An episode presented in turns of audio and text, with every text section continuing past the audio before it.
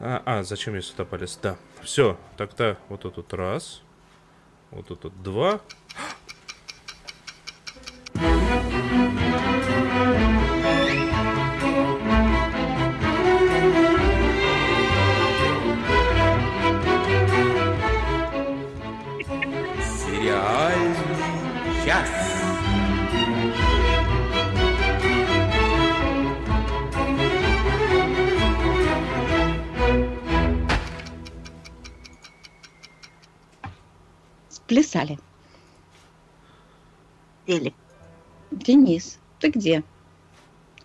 Скажет «Здравствуйте, здравствуйте, здравствуйте»? Здравствуйте, здравствуйте, здравствуйте. А, с вами, э, как всегда в это время, э, сериальный час. Хотя нет, я, я, наверное, вас сейчас обманываю, потому что вы-то, может быть, слушаете в записи, а время у нас принципиально другое сейчас. Я посмотрю на часы на своем компьютере и понимаю, что сейчас там 17.04, а должно быть 20.00. Если что, мы теперь выходим в эфир. Кстати, может быть, кто-то не знает, мы выходим еще и вживую иногда, раз в неделю, а в 20.00. А, это первое, что нужно было сказать. Второе, что нужно было сказать, а, то, что сегодня вот у нас в замечательной виртуальной студии находится Надя Сташина. Всем привет! Сегодня у нас э, одна из наших любимых приглашенных ведущих. Это Аня Мендлин из, Привет. из Соединенных, можно даже сказать, Штатов. И ведет нашу трансляцию Денис Альшанов. А, да, и я, правда, хотел еще вам всем сказать, что сегодня нас э, не присутствует э, почти по уважительной причине а, Оля Бойко, который, получив поддержки в ее войне с аэропортами и всем прочим замечательным вот этим вот, а, надо было передавать себя битами, биты пока на карантин не отправляют. Ох, мы желаем Оле и ее родителям благополучного возвращения туда, куда они все собираются. Вернуться. Да. Ну, Ну, а мы Ну что, я, знаете, я прежде чем э, как-то начать, хотел вам рассказать одну вещь. Я на этой неделе э, выбирал, чтобы такое посмотреть, э, и смотрю в, том месте, абсолютно официальном, естественно, абсолютно официальном, где я всегда смотрю, появились новые сериалы от ТНТ и от СТС. И вот после того, что происходило в прошлом году и в позапрошлом, со всеми этими домашними арестами и со всем прочим, очень забавно от ТНТ видеть новый сериал под названием «Патриот», где главный герой, потому что он собирается стать ФСБ... Я не смотрел, сразу предупреждаю. Он собирается стать ФСБшником, поэтому он должен вести себя очень хорошо и не, не нервничать из-за того, что в его маленьком городке, который он хочет поднять с колен, люди выпивают. О, прекрасно. Я должна сказать, дорогие слушатели, Денис не предупредил нас, что он будет говорить об этом сериале и о канале ТНТ. Я бы никогда не утвердила такую повестку. А нам пишут. Вот я очень люблю, когда хвалят сериалы, которые я рекомендую. Алан Берри пишет «Гениальная подруга, прекрасная». Имеется в виду сериал «Моя гениальная подруга». Девушка в роли Лилы все больше напоминает молодую Софи Лорен.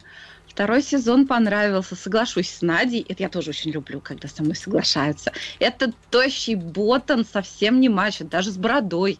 А вот брат мафиози, который влюблен в Лилу, очень харизматичный, у актера внешность необычная. Соглашусь, да, мне тоже он очень понравился. Не, ну, не герой, а актер. Наверное, актеры в следующих частях должны заменить на все более возрастных, пока не представляю этого сердцееда в более зрелом возрасте. А я как-то уже доверяю создателям моей гениальной подруги, и мне что-то кажется, что и все замены пройдут э, весьма достойно, хотя будет это еще не скоро, потому что, поскольку я читала книгу, я знаю, что еще долго, много чего именно эти актеры будут играть. Владимир Малышев спрашивает нас, «Чужака посмотрели?» А мы не посмотрели. Но ничего, зато Владимир Малышев посмотрел и пишет. Кинг наконец-то дождался еще одной крайне достойной экранизации. Сплав детективной истории и мрачной мистики равно потусторонний нуар очень хорошего качества. А, я Хотя понял, о вопрос- каком он чуда- чужаке. Мы Так. не досмотрели, да, я все это, руки не доходят. Я с Владимиром абсолютно согласен, это очень хорошо. Хотя вопросы зла, как и обычно у Кинга, можно воспринимать как аллегорию. Отлично отве- отдельно отмечу первые две, пожалуй, самые атмосферные серии под режиссурой Бейтмана, который уже Озарком показал свое мастерство. Вот. Ну, в общем, здесь действительно очень какой-то прекрасный каст. И, о, и рейтинг на IMDb 8,6. Ничего себе. Ну, Может, даже и... Надо сказать, что рейтинг IMDb для сериалов очень непоказательный, потому что на IMDb очень мало людей ходят ставить. Но этот сериал прям очень кинговский и очень хороший. А ну, я хожу. Вот с тобой их трое. Ну, хорошо. Нет, Алан Берри пишет, Фауда движется к финалу, сезон получился горячий, хотя местами много самоповторов и предсказуемого, но герои уже стали родными, что по-прежнему поддерживает интерес. Да, вот я хочу как раз поговорить сегодня про сериал Фауда. Ну давай. Долгожданная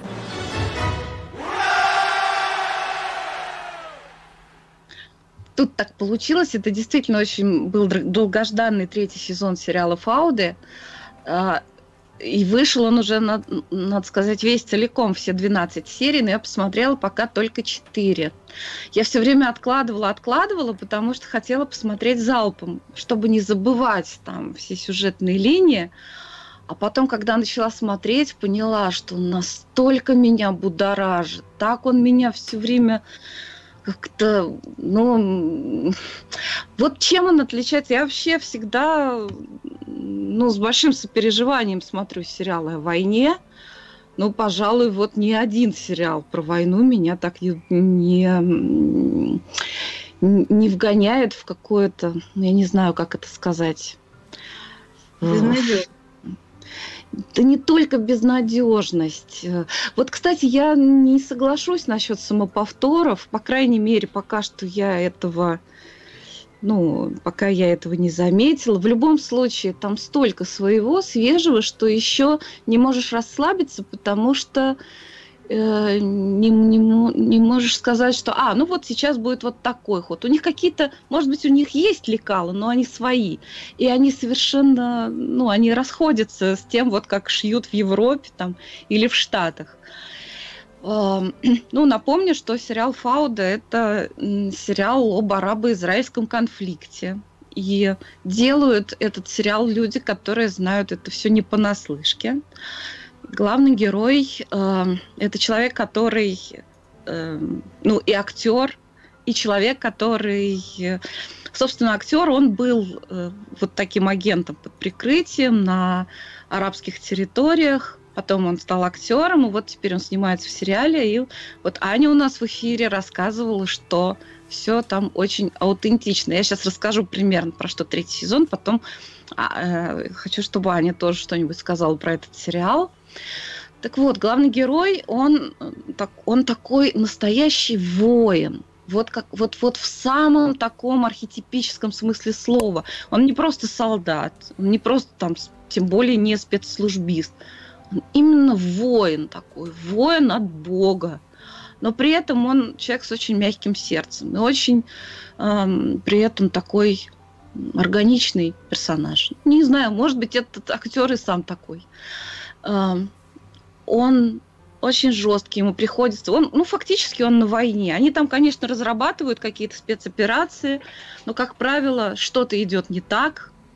Это, я так понимаю, называется фауда, этим словом обозначается какой-то горячий момент, когда что-то пошло не так. Это хаос. А? Мне кажется, это хаос, по-моему, в переводе с арабского. Да. Что-то такое, вот какой-то вот такой форс-мажор. Да, форс-мажор, но как бы этим словом именно вот эти люди, которые ходят вот на эти боевые задания на территорию врага, вот они определяют ситуацию, когда что-то идет прям вот совсем не по плану. А, и приходится быстро принимать решения. Вроде был тонкий план, но что-то вот раскрыли, все, пришлось там вступать в бой, кого-то убили, тебе приходится кого-то убивать. И таких ситуаций много. А, но при этом он еще такой человек с очень мягким сердцем. Если в первых двух сезонах там а, очень большая такая человеческая драма была вокруг истории его любви с, э, с, женщин, с арабской женщиной, с врачом, ну такой современный, но, так сказать, вынужденный соблюдать традиции, а, то в третьем сезоне эта история чисто человеческой привязанности к его так сказать, воспитаннику, к его подопечному. Он живет там под прикрытием, чтобы подобраться к семье некоего большого злодея и ну, работает тренером а, по боксу у его родственника близкого. И у него возникает большая человеческая такая привязанность к этому мальчику, который такой хороший мальчик, абсолютно там не воинственный, и э, мечтает о том, чтобы стать знаменитым боксером и вывести семью куда-нибудь, может быть, там э, в Эмираты, может быть, еще куда-нибудь. А, но точно так же, как и в первом сезоне, так получается, что он очень сильно этого парня подставляет, и у него очень болит душа. Не, не совершенно не, не специально, но вот так вот складываются э, складывается эта ситуация. В общем, это такой, это, это очень такая, ну, за душу дерущая просто человеческая драма, и в то же время это чуть-чуть боевик, немножко шпионский триллер. Ну и, конечно, это очень такая безнадежная история о том, что война это это безумно плохо, вот нет ничего хуже войны, того, что вот так вот ломает э, людям жизни, и что-то нет никакой вот, не, не, видится никакого конца и края вот конкретно именно этой войне. Они там уже в третьем сезоне словами об этом начинают рассуждать, ну, пока, пока ни до чего не договорились. Вот. Аня, скажи мне, что ты думаешь? Ну, мне добавить-то нечего по третьему сезону, поскольку он на нас еще не появился, я его жду. Хотя он на меня действует так же, как и на тебя, может, еще и хуже, поэтому, может, я его подожду, даже когда он и появится, я не сразу за него возьмусь. Потому что действительно он очень будоражит. Очень мне, я очень согласна с тем, как ты описываешь э, вот этого главного героя, в смысле того, что он воин. Я, и действительно, он не просто такой, так сказать, архетип воина, но если подумать, он, в общем, такой вот архетипический израильтянин. То есть в каком-то смысле это образ, который они сами создали и сами к нему стремятся и сами над ним смеются, но вот это вот, значит, жесткое снаружи, мягкое внутри, и вот все вот это вот, значит, э, это очень-очень такой типичный стиль поведения, типич... и в этом очень много настоящего, но в этом много и такого вот почти как самопародии в каком-то смысле. То есть это доведено вот до, до края. Но у него очень это все правдоподобно, аутентично получается. Действительно, такие люди, конечно, есть. Некоторые под них играют, а он вот действительно такой. А мне вот, я не знаю, ну я, конечно, просто чисто, чисто какое-то мое воображение, мне это казалось, что какие-то типичные вот американские солдаты, это скорее его сослуживцы, вот, с которыми он, ну, собственно, с которыми он команда, вот, а он какой-то прям вот какой-то совсем особенный. Ну, он, конечно, он, так сказать, мечта, понятно.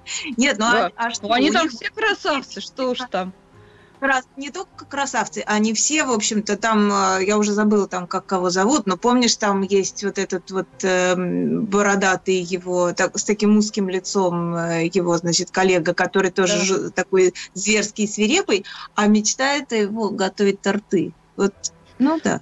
У них у всех есть. Я и это, перебью это вот вас такой... сейчас, но я не могу молчать просто в сочетании с описанием про еврейский израильских э, персона... ну, израильских военных, брутальных, фраза, ну вот этот с бородой звучит очень так оби... многообъясняюще. Ну, я, я даже не... Вот я только помню, что у него такое узкое лицо, длинное такое вытянутое. Да, я понимаю, какой роман такой был, значит, грустно закончен, не, как бы ничем не закончившийся, э, вот, с женщиной, у которой там была трагедия в семье, благодаря вот этим всем событиям. И они, так сказать, разошлись, поскольку она не смогла просто это все выдерживать. Да. Ну вот, вот они, они все, так сказать, такие. Есть же, есть же этот э, термин, значит, в Израиле цабар. Я не знаю, вы слышали когда-нибудь такое или нет. Это то, как себя называют израильтяне, как бы рожденные в Израиле. Сабор это кактус. Значит, снаружи такой жесткий колючий, а внутри сладкий. Вот. Вот главный Нет, герой, он не, он не сладкий, он такой, он такой какой-то прям подлинный, у него такие чувства вот вообще безо всякого сиропа. Вот. Да, да, да, да, да, да, да. Такое ощущение, что он этих вот про существование каких-то там вот романтики, так вот он вообще не в курсе. Не, он Но... такой Богарт израильский. Ну, у него огромное сердце, и вот он знает, что такое, что такое любить. И просто вот и по-человечески. Это прям так за них, за всех там. Больно. Правда, правда. Очень больно. Ну, вот. он, я, я не знаю, какой третий сезон. Я помню, что у меня было впечатление большой разницы между первым сезоном и вторым. Потому что первый он был просто вот оригинальный израильский сериал, а потом, когда его Netflix купил на второй сезон, то они его так, значит, нетфликсовали немножечко. Там вот они второй сезон более был предсказуемый, но в третьем а? сезоне там ну, как-то объявили, вот, мы будем вот на этого злодея охотиться. И как-то я так думала, что ну хотя бы там несколько серий-то продлится, но нет. Там интрига совершенно в другом, и пока что вот на четвертой серии я не знаю, куда они поведут, и мне кажется, что вот куда ни поведи, все будет так плохо, что я буду рыдать. Вот. И, ну, в общем, э, Эльвира Попова нам пишет, что обязательно посмотрит Фауду, но пока боюсь, пока не готова. Зато Эльвира Попова посмотрела Дзена и очень понравилось. Я всем напоминаю, что всем надо посмотреть британский, британо-итальянский сериал «Дзен» с Руфусом Сьюэлом. Давненько что-то я про него не напоминала. Я так и не понял, о чем ты сейчас говорила. Ну да ладно. Мы ничего не услышали. В этот момент выключился Ну что, будем двигаться дальше к чему-нибудь чуть помягче. Давайте. Смотрели, смотрим, посмотрим. А, я предложил вставить этот сериальчик в, именно в эту точку не потому что программы нашей, не потому что он какой-то тоже хороший, либо еще что-то подобное, а потому что он тоже э, не а, а, английский изначально. Ну, то есть не Америка, не Британия. Подавляющее большинство сериалов сейчас оттуда. Но Netflix э, постоянно нас радует всякими сериальчиками, которые он собирает по всему свету. И в этот раз это сериал «Рагнарок». А, не пытайтесь писать, читать его описание этого сериала, потому что там описание в духе подростки пытаются ну, понять, что же происходит в их городе Эдда. А, это да, но это такое описание из категории «я пытаюсь понять, как встать утром». Это правда, да, но она вам ничего не даст. Это... Я тоже до сих пор не могу разобраться, что происходит у нас в городе. Вообще, да. Ну, короче, это норвежский сериал, как вы поняли, я думаю, по таким вещам, как Эдда и Рагнарок. И это сериал, он такой э, подростковый, с одной стороны, с другой стороны, он э, немного фантастический, ну, фэнтези, давайте скажем, скорее. А и я в нем, честно, по описанию видел огромный потенциал, потому что, ну, снять подростковый сериальчик про Норвегию, причем снять на, не, не на норвежские деньги, которых, ну, не очень много у норвежского телевидения, а на, на Netflix, а, и сделать это вот про мифологию именно норвежскую, то есть э, про богов норвежских, э, Тор, Один, вот все вот эти вот ребята про великанов. Эта идея, мне кажется, очень заманчивая и интересная, потому что, ну, честно говоря, даже всякие Зевсы уже поднадоели. Которых, да. то, которых то очень мало, но все равно они попадаются. Этих ребят а, обычно нет нигде.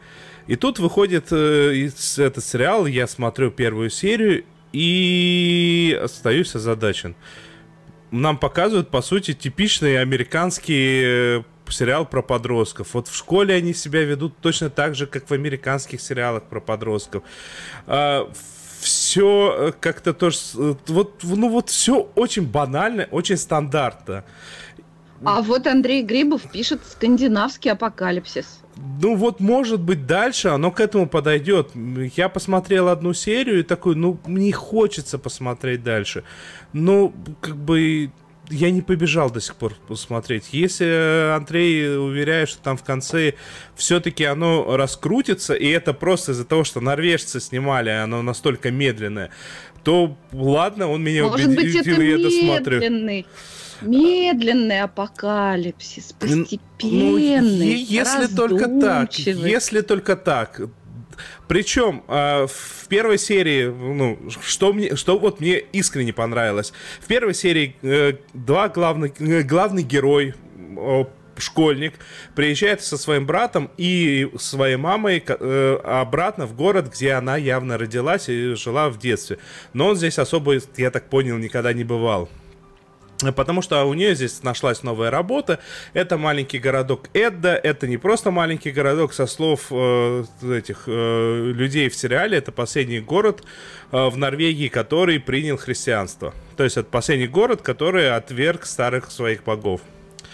А, и, соответственно, уже на въезде там вот этот вот главный герой такой, ну, понятно, что это норвег, норвежский парень, он такой высокий, он такой светловолосый, он, знаете, с таким лицом большим, но добрым.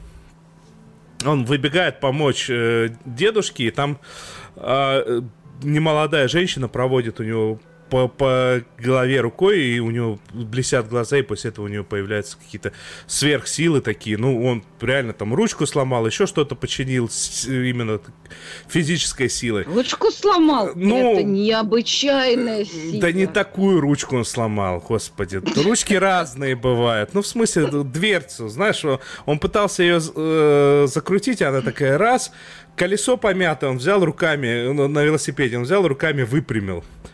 А, Ручку от двери сломал. Слушайте, я поняла, что у меня муж супергерой. ой, господи. Как мне повезло. Вот, но очень сильно мне не понравилось, во всяком случае, в первой серии намек на то, что злодеем явно является единственный человек, который э, владеет в этом местности крупным каким-то производством и обеспечивает город работой преимущественно. Вот это вот меня немного расстраивает. Но если наши любимые слушатели уверяют, что там дальше приходит все-таки к тому самому Рагнарёку, а, то я посмотрю, потому что, ну, ну, ну, классная. Вот мифология вот эта вот классная, если ее смешать с, с чем-то современным, не так, как это э, в комиксах произошло с Тором, а а сделать это вот именно вот по- по-своему, по-местному, то оно может оказаться чем-то весьма и весьма э, хорошим. Конечно, они еще и ножку сломают от табуретки, допустим. Господи. ну Это ты- такие могучие ты люди, дол- судя по тому, что ты рассказываешь. Ты долго еще будешь перечислять все, что тебе муж сломал дома? Ну, если я возьмусь, то да, долго. Так, к твоему мужу мы еще сегодня вернемся. Ой, я, я волнуюсь. А теперь двигаемся дальше. Вот это поворот! Так. Ну, я думала, что тут будет как что-нибудь такое вот переливчатая какая-нибудь музычка. Ну, хорошо. Мы с Аней смотрим вдумчиво, внимательно, со- с, большим я лично обожанием сериал Better Call Saul. Лучше звоните Солу. Я про свои впечатления от начала пятого сезона рассказывала уже, и сейчас хочу, чтобы Аня рассказала. Тем более она меня заинтриговала, сказала, что хочет за что-то сериал поругать. Да, к большому моему сожалению. То есть ждали-ждали полтора года. И я чрезвычайно просто вот считала минуты буквально.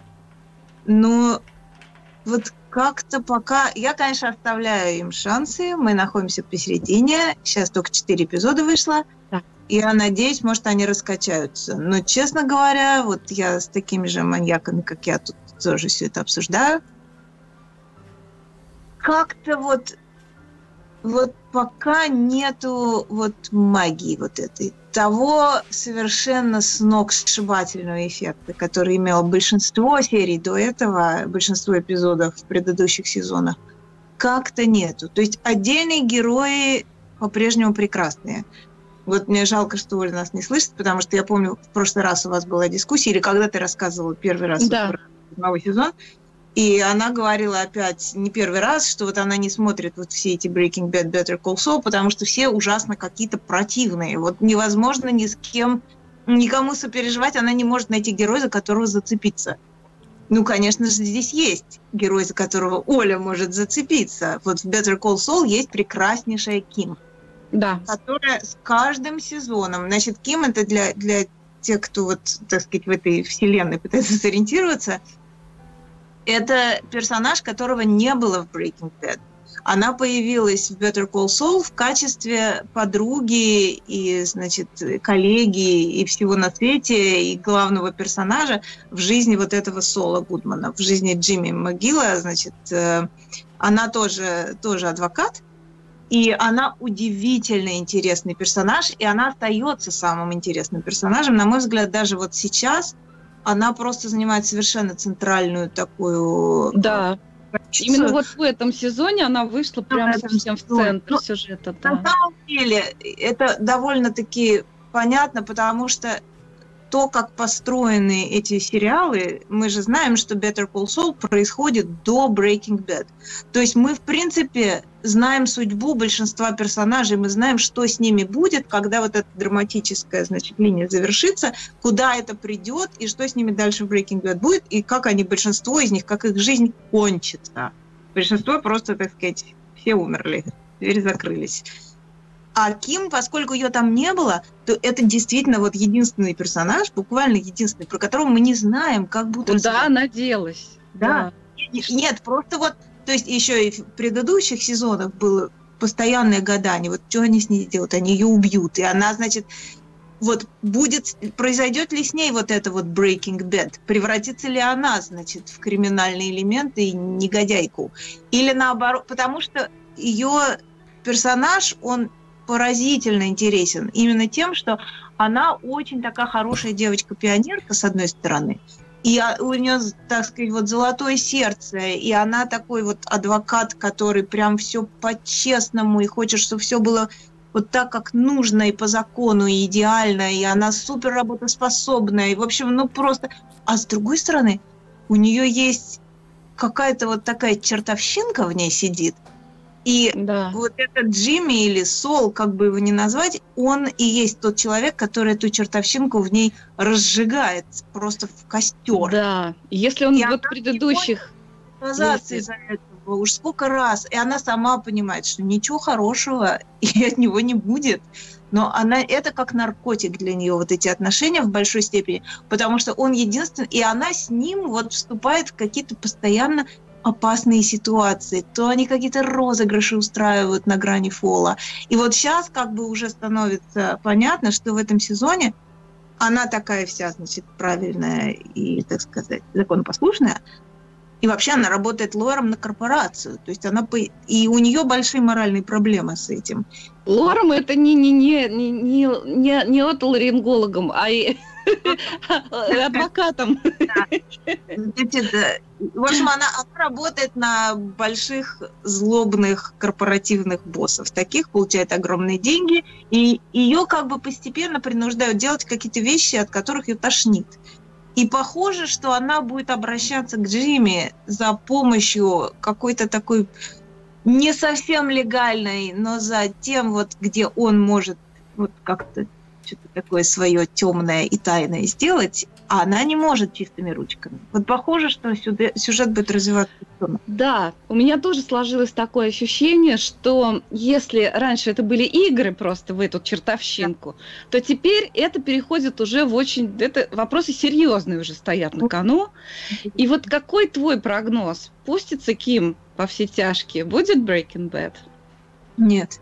Вот нет, я так думаю. Нет, я думаю, что нет. Но, но как именно это нет осуществится, убьют ли ее, как-то убежит ли она и, так сказать, раз, расстанется с Джимми и предпримет какие-то радикальные шаги, я не знаю. Но вот это, я должна сказать, вот это все очень-очень хорошо и держится, и супер интересная часть сюжета. Это, значит, это я так ругаю. Теперь, значит, насчет, ну, насчет ругани, вот что я должна сказать, что большая часть персонажей, они просто вот из трехмерных, они просто сплющены в какие-то... То есть газ, вот глав, главгад, то, что называется у вас, э, он... Это просто картонная фигура, которая перемещается с места на место. У него совершенно Да, играть. пока он какой-то, да. Абсолютно.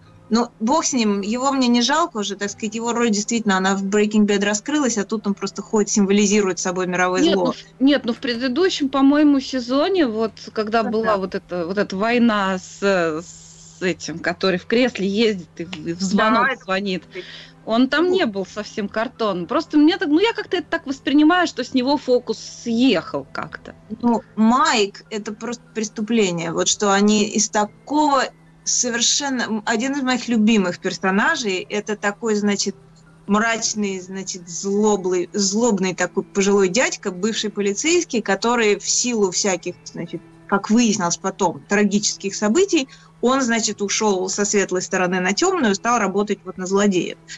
И его персонаж был очень таким вот драматичным, сложным и многоплановым. Сейчас это как будто его писали вообще другие, другие авторы, и настолько как-то все предсказуемо, и предсказуемо, и не правдоподобно, не соответствует тому образу вот этого персонажа. Он и умнее был, и сложнее. Но Да, тут я как соглашусь. вот, да, у меня есть не столько разгадка, сколько гипотеза, поскольку я еще слушаю подкаст их собственный, где вот это вот, значит, кукушка хвалит петуха за то, что хвалит он кукушку. О, ах, мы такие молодцы! О, какая прекрасная кинематография! А тут какие костюмы! Ну, здорово! Вот, значит, этот час этого всего продолжается. Но я из этого подкаста поняла главную вещь. Значит, создатели же этого сериала – это Винс Гиллиган и Питер Гулд. Два Да. Человека, которые шоураннерс были всего Breaking Bad и всего Better Call Saul. Как выяснилось, Питер Гулд отошел от этого всего дела. Он не Ну участвовал. В этом сезоне остался один Винс Гиллиган. И, значит, путем вычитания, простая арифметика нам демонстрирует, где, собственно, была вот это вот, где было волшебство. Вот оно было что.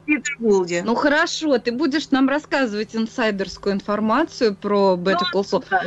Я хочу сказать, что они, так сказать, еще придерживаются своей какой-то такой эстетической линии. Вот если мы видели в, в Breaking Bad, была у нас там большой и важный персонаж Муха, был важный персонаж Тарантул, то сейчас вот в Better Call Saul, может, еще какие-то были насекомые, я просто забыла, но вот Ага. сейчас в Better Call Saul у нас появились, был очень интересный, чисто вот так вот э, как-то философски и э, дизайнерски был эпизод с муравьями.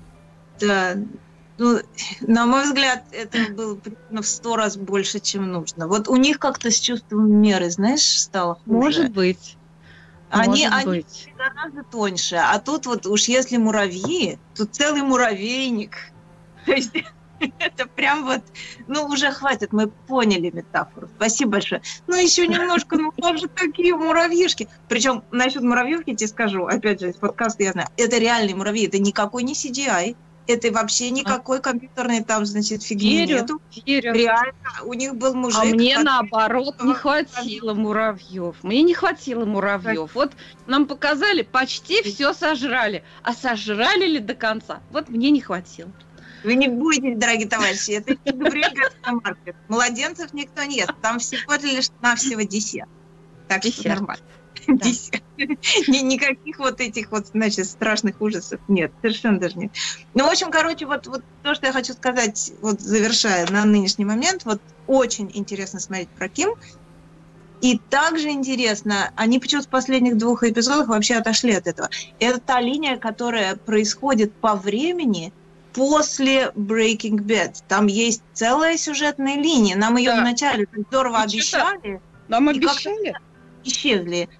Потому Да. что там три куска во времени. Там, значит, хронологически происходит Better Call Saul, потом Breaking Bad, а потом этот самый Сол, значит, убежавший куда-то, значит, в какие-то неизвестные какие-то края в середине Америки. Он там где-то прячется и живет такой тоскливой жизнью, но прячется. И вроде как его обнаруживают, и теперь мы опять смотрим в будущее, и там опять есть неизвестность, что и же вроде будет. как что-то надо с этим делать, и вроде как даже Сол придумал, что с этим делать, но пока эта линия оборвана, и вот мы ждем. Нам Эльвира Попова напоминает, что еще был жук. Хорошо, я не помню уже жука, но я думаю, что все это буду пересматривать, и, конечно, отмечу тогда жука отдельно. Да. Вот, в общем, мы с интересом смотрим сериал «Лучше звоните Солу», «Better Call Saul», и если вы еще не смотрели, смотрите. Смотрите, смотрите все равно, потому что, конечно, это ни на что не похоже, и, конечно, там есть персонажи совершенно вот восхитительные. То есть у этого есть, конечно, такой же элемент, как вот в Эль Камино, типа, значит, ностальжи, вот они мои любимые, вот они опять пришли, помахали ручкой. Но, но это немножко, я надеюсь, что это будет больше, чем просто, значит, целый сезон ностальгии по любимым героям. что это- Не-не, конечно, больше. Да. Ну, в общем, вот, такое двойственное впечатление. Ну что, вы обсудили э, вкус э, муравьиных попок. Можем двигаться дальше? Конечно, добрый человек. Конечно.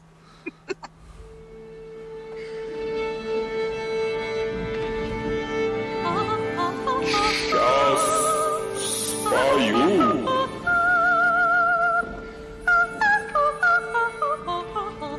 Теперь точно спою.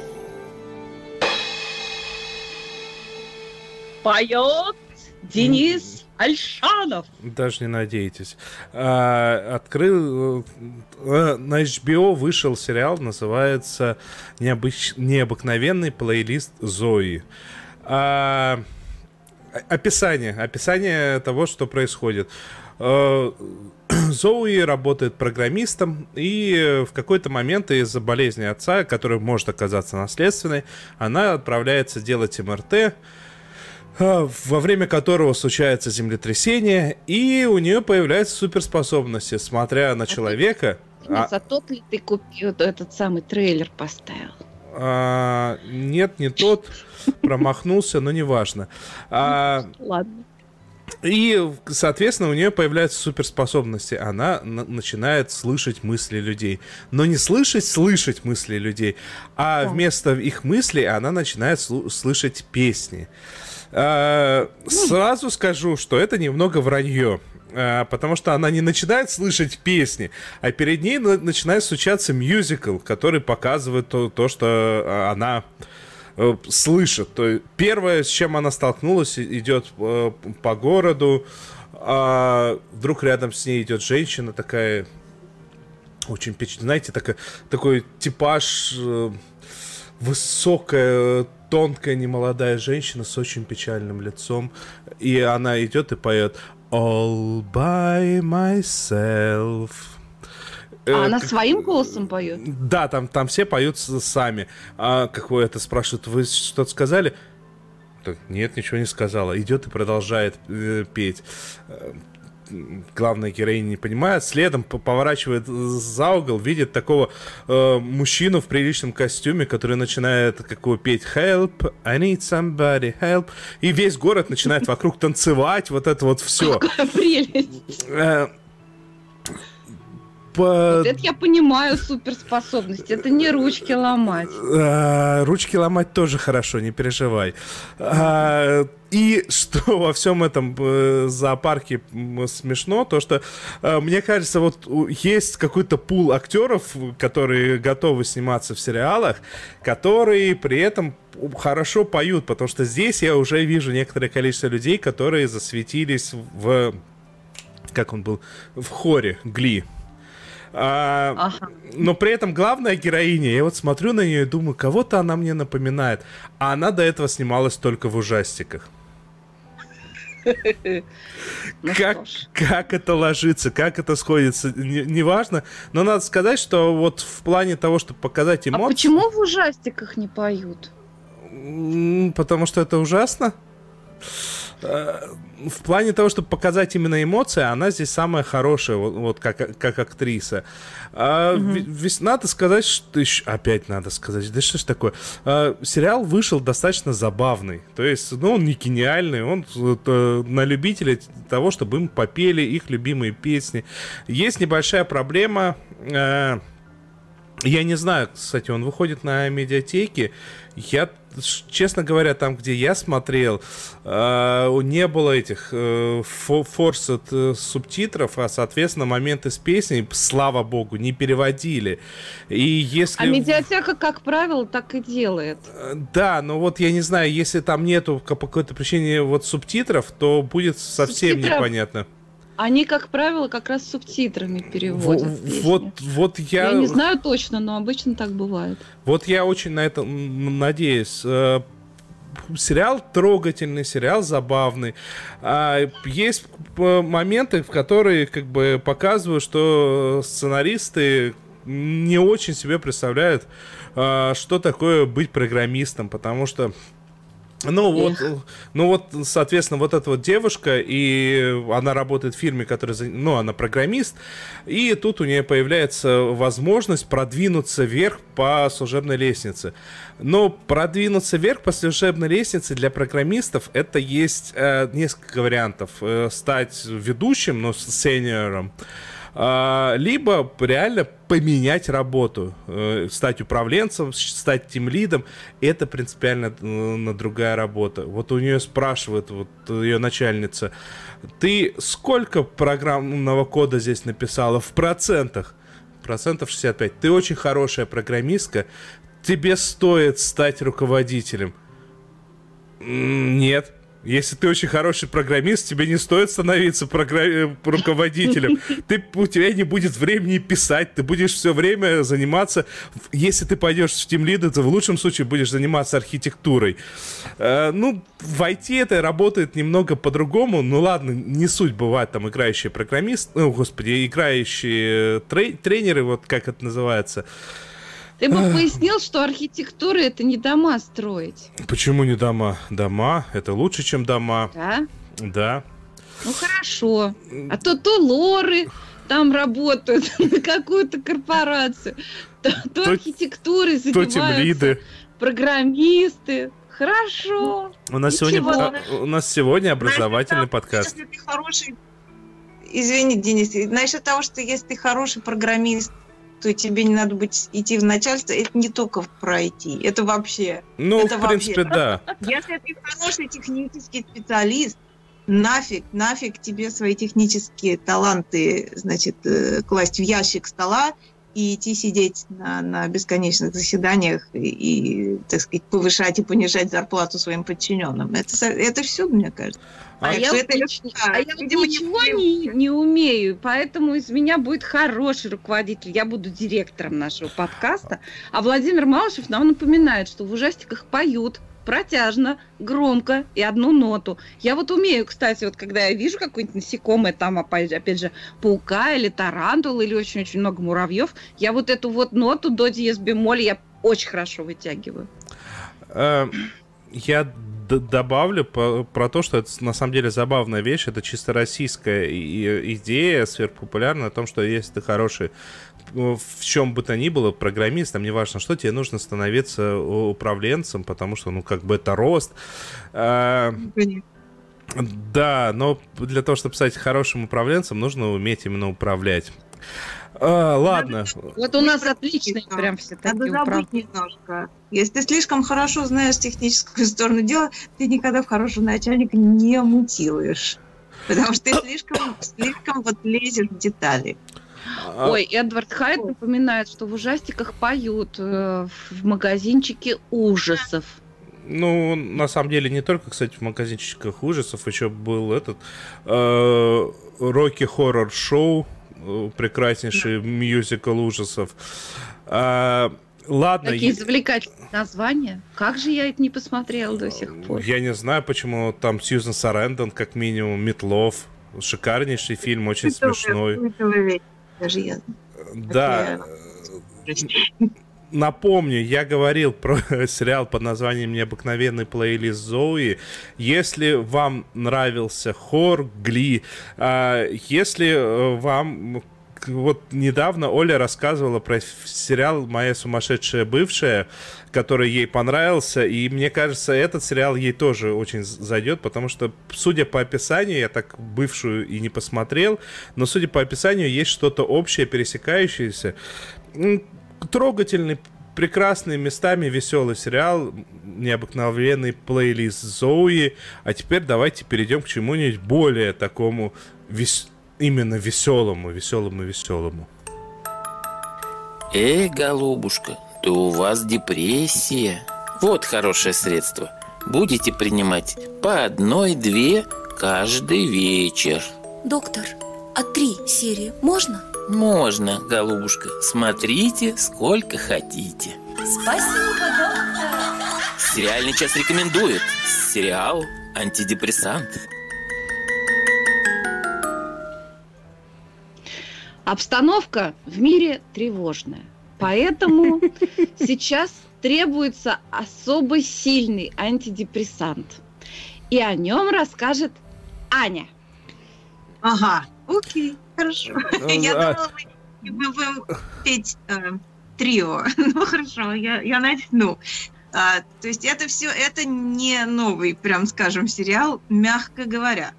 А, но я, антидепрессантовский его эффект, он растет только со временем. О, да. А, Значит, а, речь идет о сериале английском, таком вот классической английской комедии, бессмысленные и беспощадные, под названием A Bit of Fry and Laurie. Это, значит, э, как сказать, скетч-комедии. То есть это шоу, состоящее из маленьких кусочков. Вот э, именно так это и нас и называется. Скетч-шоу. По-русски это шоу называется шоу Фрая и Лори. И есть, кстати, такой, ну, приближенный к оригиналу перевод, в котором можно смотреть. Наверняка там теряется много шуток, которые строятся на игре слов. Но все-таки даже в переводе это смешно так, что смеешься вот до боли в животе, реально. Абсолютно. То есть, значит, что в этом сериале прекрасного? Из сотен тысяч вещей, которые в нем прекрасны, я немножко перечислю. Значит, это началось в 87 году. Фрай и Лори – это те самые Стивен Фрай и Хью Лори, любимые нами за многие-многие другие вещи. Значит, э, я люблю такие английские истории. Они вместе учились в Кембридже. Учились они в Кембридже вместе с Эммой Томпсон. То есть Мгм. вообще можно с ума сойти, если представить себе, что это был за студенческий театр. А это действительно был студенческий театр. И с Роуэном Аткинсон там Да, они начинали, да. компания была совершенно. Это как вот какие-то вот великие советские физики, вот, вот такие какие-то легендарные времена. Когда просто вот ты заходишь в аудиторию, а там тебе сидит Эмма Томпсон, Рон Аткинсон и Фрай Лори. Вот, с таких студентики. Значит, эм, они начали в 87 году это снимать, и это шло до 95 года с перерывами, там всего 4 сезона получилось. И это вот состоит из кусочков. Это такой классический английский юмор, абсурдный в очень большой степени, построенный на игре слов в очень большой степени. Он отличается, вот мы тут до этого обсуждали с Денисом, значит, он отличается от Монти Пайтона, он немножко менее абсурдный, он в меньшей степени основан на, значит, э, мужиках, которые ходят в женском платье. Здесь этого почти нет в основном. Вообще-то я, я могу вспомнить, по крайней мере, несколько скетчей, где они по очереди ходят таки в женском платье. Но Это английское, ты понимаешь, это никак. Но, но там меньше все-таки. Там очень большая, э, значит, э, часть юмора, кроме того, что это, так сказать, основано на абсурде и так далее. Там основано вот на том, что разбивается вот эта как бы стена классическая между зрителями и исполнителями. То есть Да. там эти скетчи, они могут кончаться или прерываться тем, что один из них там выходит из комнаты, тут говорит, слушай, ты куда пошел? Да слушай, я, честно говоря, не понимаю, как вообще этот скетч можно закончить, так что пока. Не-не-не, ну-ка вернись, давай у тебя 40 секунд, ну-ка попробуй. Или в какой-то момент они там, там идет какой-то сюжет, вдруг камера начинает показывать зрительный зал. И в зрительном зале встает какой-то мужик и орет, вы украли мой скетч, это я написала еще 20 лет назад. И они начинают с ним спорить, а есть ли у тебя доказательства, там, может ли ты нам предъявить оригинал. Вот такого рода вещи, там этого очень много. А... Ну, вообще, я бы сказала, что у них э, очень много юмора строится вообще не на игре слов, не на том, что они говорят, а на том, как они говорят. И если они переодеваются в женское платье, это даже может и не так смешно. Они там в таких мужиков переодеваются, да, что да. это просто отпад башки. То есть вот я готовясь к эфиру, я просмотрела несколько скетчей. Вот, например, коротенький, коротенький скетч. Стоит Хью Лори. Он какой-то такой весь всклокоченный, с безумным... И говорит, вот я сейчас произнесу эту фразу, это вообще ни разу не смешно. Но то, как он это произнес, это все, я упала под стол. А вот это мы с ребятами решили, сходили в кино. Безумие. И вот я это не смешно говорю, а он это сказал так, что это это смешно, просто я не могу передать как. И там много я как, такого. Я как раз хотел вставить э, по поводу переводов, то что э, даже самый ужасный перевод э, на русский язык э, практически ничего не терял, потому что их комедия строится практически на 100% на, на отыгрышах. А, ну, да. Как бы прям одна из первых шуток, которые мы видим э, в этом сериале, это про журналиста, который рассказывает про свой э, родной город, э, где он жил, где был его дом. Типа, смотрите, вот здесь вот был мой дом, вот здесь вот мы закопали мою собаку, когда она скончалась, и тут плитка такая поднимается, и оттуда выпрыгивает пес, говорит, так вот же он мой пес. И это безумно смешно, потому что, ну, это не шутка, ну, ну это не, не, не шутка, оно би, не без отыгрыша, оно не работает, оно в пересказе не работает. Ну да. вот да, вот я слушаю нас со стороны я, и чувствую, все шутки, что мы пересказали, звучат не смешно, потому что мы не гении, а они гении.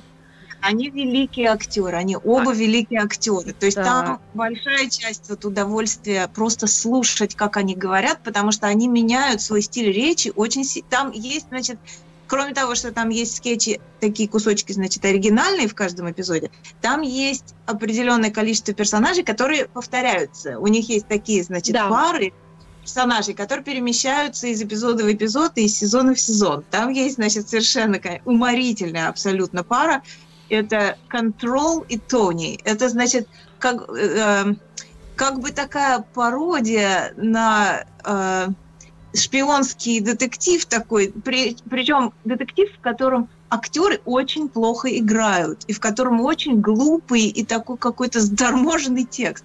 И вот, э, значит, э, Стивен Фрай изображает начальника шпионского, типа вот MI5 или чего-то, а Хью Лори из его дебила подчиненного.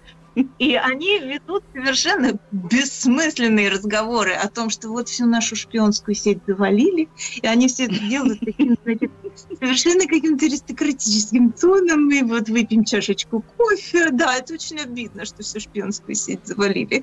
И они как бы изображают вот этих вот значит, видимо, ну там же есть тема всегда, как детишки из каких-то богатеньких семей аристократических, они получили вот эти теплые места в разведке, и они сидят, значит, перекладывают бумаги, пока там все погибают, стреляются и так далее. Вот это очень смешная пара. Потом у них есть пара бизнесменов таких я не знаю, то ли, то ли американцев, то ли австралийцев, где они совершенно другими акцентами говорят и абсолютно другим тоном.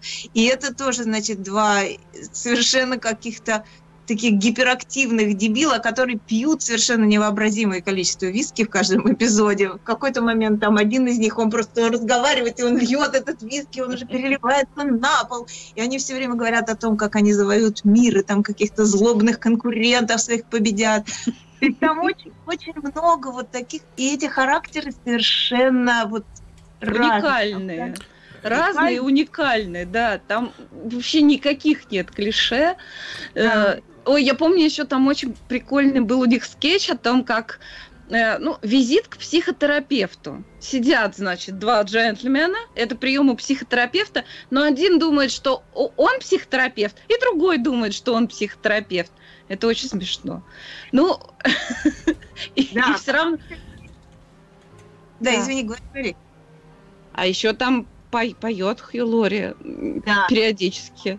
И Лори поет сногсшибательно. То есть он изображает, у него целая галерея кошмарных певцов во всех жанрах. И он настолько вот как-то этому отдается, при том, что он поет по-настоящему хорошо. Да, у него да, да. музыкальный талант, и он играет на пианино, все.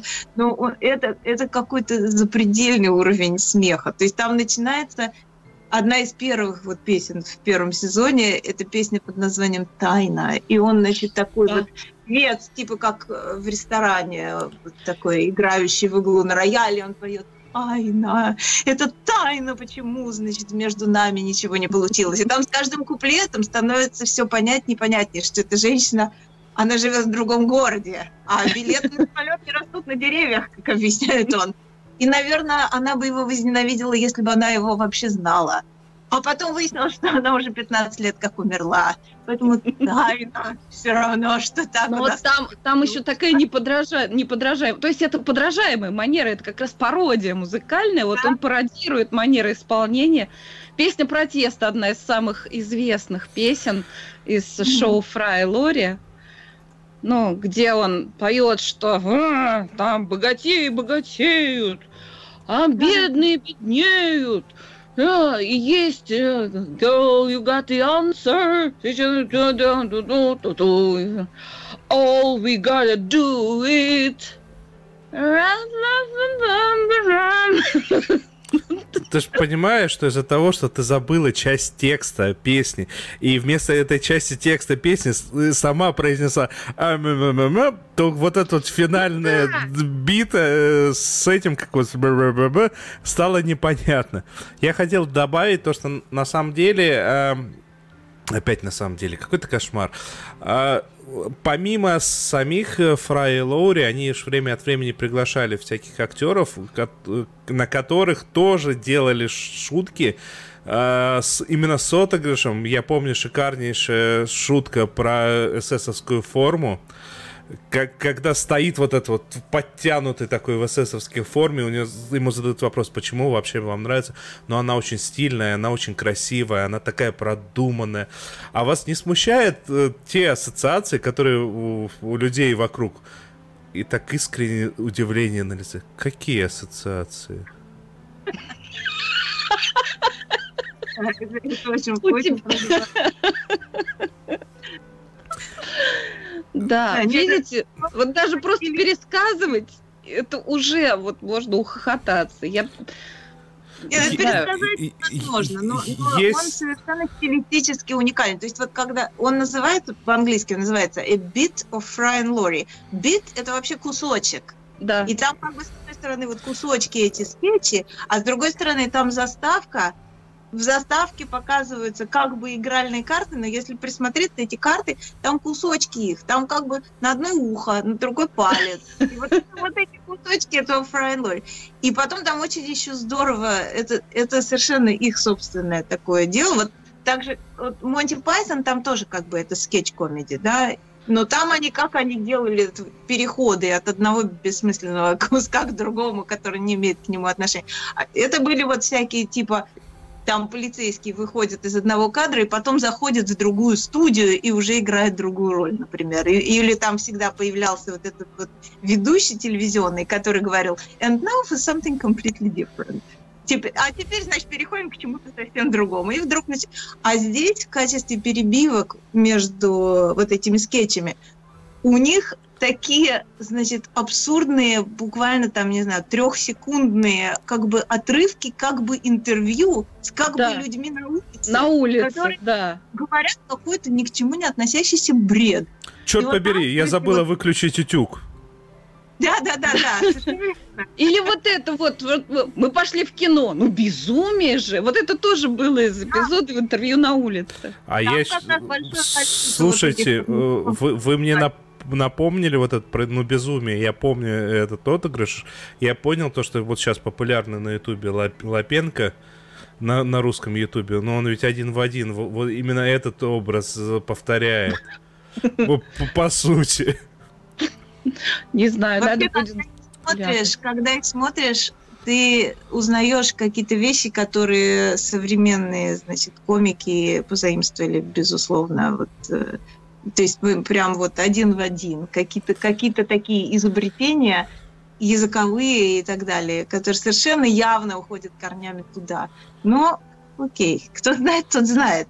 Но, но это совершенно, так сказать, это, это верх оригинальности, это абсолютно ни на что не похоже. Люди, которые знают, вот те, кто смотрел, допустим, Дживс и Вустер, вот эти Дживс и Вустер, они были сняты посередине вот э, сезонов этого э, Лори. То есть они сняли там в 87-м или там в 90-м пару сезонов, потом они ушли и сняли Дживс и Вустер, которая экранизация книжки. Совсем другое, но в какой-то степени, конечно, они так сказать, продолжали эту линию. Потом они вернулись и опять стали снимать.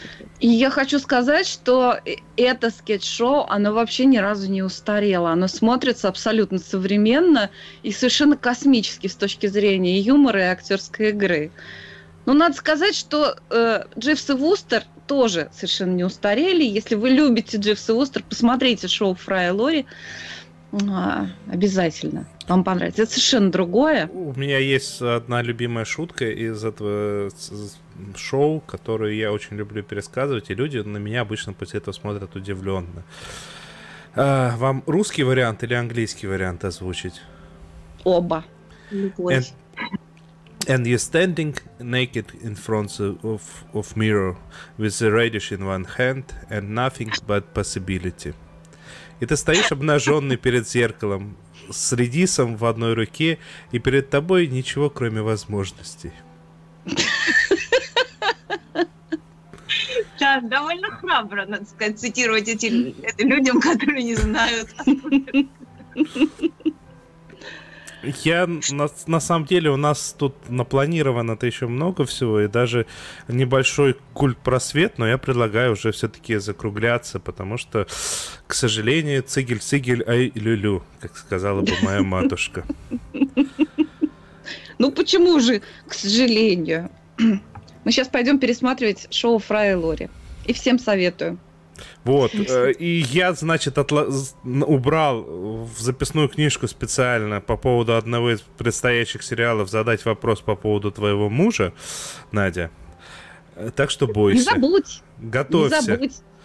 А, так, значится, у нас теперь пошли всевозможные э, слова благодарности нашим патронам, которых количество э, выросло значительно, и что большое им спасибо, как бы, и очень приятно, как бы, и вообще спасибо и очень приятно Спасибо всем, кто нам большое. слушает, помимо этого. Еще гигантское спасибо и очень приятно всем, кто не забывает поставить палец вверх, поставить 5 звездочек. Вот знаете, как с коньяком. Три звездочки. Армянский коньяк. Даже рисковать не стоит. Ставьте 5 сразу. Так, э, это ж- Владимир Волошев пишет, Анна, приходите почаще, присоединяемся. У нас запасен специальный еще дополнительный телевизор, так что всегда приглашаем и всегда рады. я даже... Я теперь тут долго буду сидеть, как сказал Шарапов. Я даже подозреваю, что если у нас кое-что в России не начнут тоже отменять, то в ближайшее время вы сможете повторить это уже без меня. Так, Как я- это? так, Как это? вот вот Нет, так мы вот. не согласны. Без тебя мы не согласны. Нет. А, начинается. Так, ладно, продолжаем заканчивать. Все. Это, это был сериальный час. Нас можно слушать, смотреть и наслаждаться везде. В Телеграме. Кстати, обратите внимание, в нашем канале в Телеграме там есть кнопочка такая «Обсудить» она появилась. Обратите внимание, она там не просто так. А, На нее можно нажать. Три- Два человека заметили это и нажали. Так, э, потом, что еще нужно сказать? Нас нужно найти в Фейсбуках, в Твиттерах, во Вконтактах, э, во всех плеерах подкастов, даже в Яндекс Музыке, в разделе «Не музыка» можно найти. Да, в Гугле можно найти, да, в Яндексе можно найти, да, везде можно найти. Сегодня у нас в гостях э, был человек, который э, находится на карантине в США. Это Анна Мендлин. Э, сегодня у нас не в гостях был человек, который находится на карантине в Москве. Это Надя Сташина. И у нас сегодня нас всех пригласил к себе в гости в свою трансляцию Денис Альшанов, который находится на карантине у себя. А куда, где ты, где ты находишься, я забыла? В текстилях. В текстилях. Да. Коля Да. передает привет и пожелания. И мы Да. все, Да, она хочет добраться, и чтобы там ее хорошо встретили. да, и мы, мы, мы, мы, э, благодарим всех наших слушателей и всем желаем здоровья. Теперь это уже очень-очень актуально. Думаю, скоро мы соберемся обсудить все сериалы про врачей. Все, всем спасибо, всем пока. Пока. Спасибо.